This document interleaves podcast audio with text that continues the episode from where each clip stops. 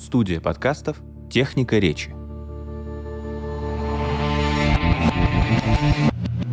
Продолжается наш девятый сезон о будущем русского языка. Мы будем говорить о будущем орфографии, о том, изменится ли, спойлер, да, конечно, правописание и то, как мы на письме обозначаем разные слова, буквы и звуки и все прочее. В общем, кажется иногда, что то, как мы пишем, и то, как сейчас нам рекомендуют писать словари, это что-то раз и навсегда отлитое в граните, но нет, мы знаем из прошлого, что язык меняется, и реформы могут проводиться разные орфографические, и вполне возможно, что такое произойдет и в будущем. А вот что именно, мы сегодня и попробуем обсудить.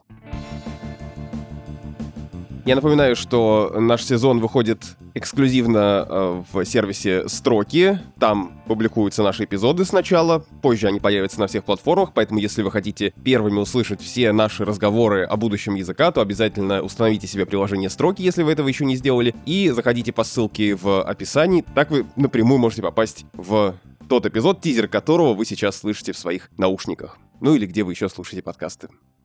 Когда 20 с лишним лет назад готовилась та непринятая новая редакция правил русского правописания, тогда орфографическая комиссия активно обсуждала а, проект, и у некоторых членов комиссии тогда были сомнения, а правда ли нужно ограничиваться только новой редакцией правил и косметическими правками. Поскольку орфография часто не может пересматриваться, то не следует ли воспользоваться столь удачным моментом, подготовкой новой редакции правил, и решиться на более значительное усовершенствование нашего правописания. Вот такие вопросы тогда были, и были члены комиссии, которые тогда предлагали вернуться к проекту 64 года, более радикально изменить русское письмо, но тогда эти идеи приняты не были.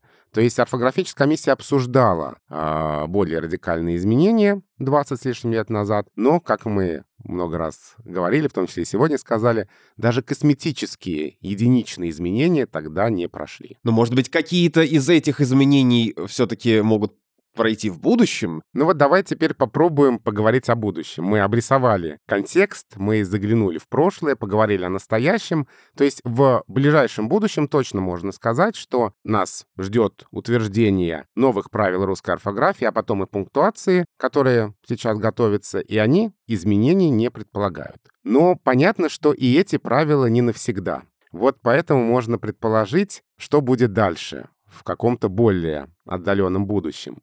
И вот из сказанного до этого как будто бы следует, что реформы орфографии у нас, в нашей стране, проходят только тогда, когда э, у власти оказывается какая-то такая довольно жесткая сила, которая решает повернуть всю историю страны, которая решает строить новую Россию. И одним из признаков этой новой России становится и новое письмо. То есть вот Петр I так сделал, и э, после а, событий октября 17 года так произошло. С одной стороны. Но с другой стороны, тогда не было общеобязательного свода правил. То есть все реформы орфографии, которые случились в нашей истории, случились до того, как были утверждены общеобязательные правила. До того, как случилась ликвидация безграмотности. И одно дело, когда у тебя есть большая страна, где очень мало людей э, умеют читать и писать, и по большому счету подавляющему большинству э, населения все равно,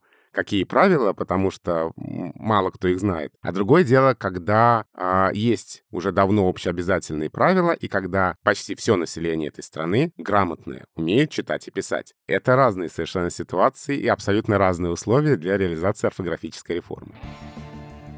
Пишите нам на почту подкаст собакотехникаречи.студио и до встречи через неделю. Меня зовут Александр Садиков, я журналист. Я Владимир Пахомов, научный сотрудник Института русского языка РАН, научный руководитель портала Грамота.ру.